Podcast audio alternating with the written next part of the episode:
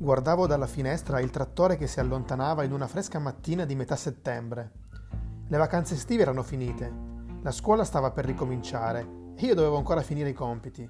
Per questo non potevo andare con loro nella vigna. Prima il dovere, il mio dovere, e poi il piacere, piacere insomma.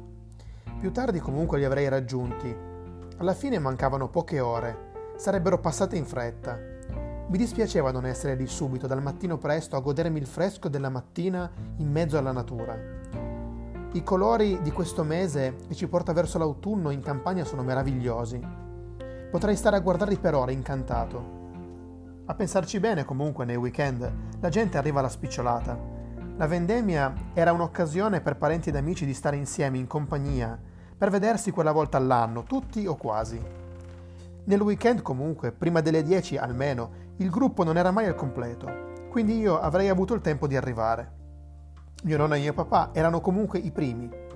Jeans, camicia a quadretti con maniche arrotolate fin sopra i gomiti, cappello di paglia in testa e l'immancabile sigaretta in bocca per mio nonno, che in queste occasioni amava dirigere più che lavorare. Alla spicciolata arrivavano poi le persone e quando li raggiungevo io, dai finari si levavano già le voci, le risate ed i canti di chi lavorava. La vigna sembrava eternamente lunga, ma il tempo volava e l'atmosfera era frizzante, allegra. Una cosa che ricordo molto volentieri con il sorriso era il pranzo, tutti insieme in vigna. Acciughe al verde, pane, salame, affettati e vino. Poche cose essenziali.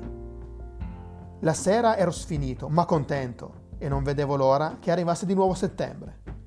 Ah, per me settembre durava circa due weekend.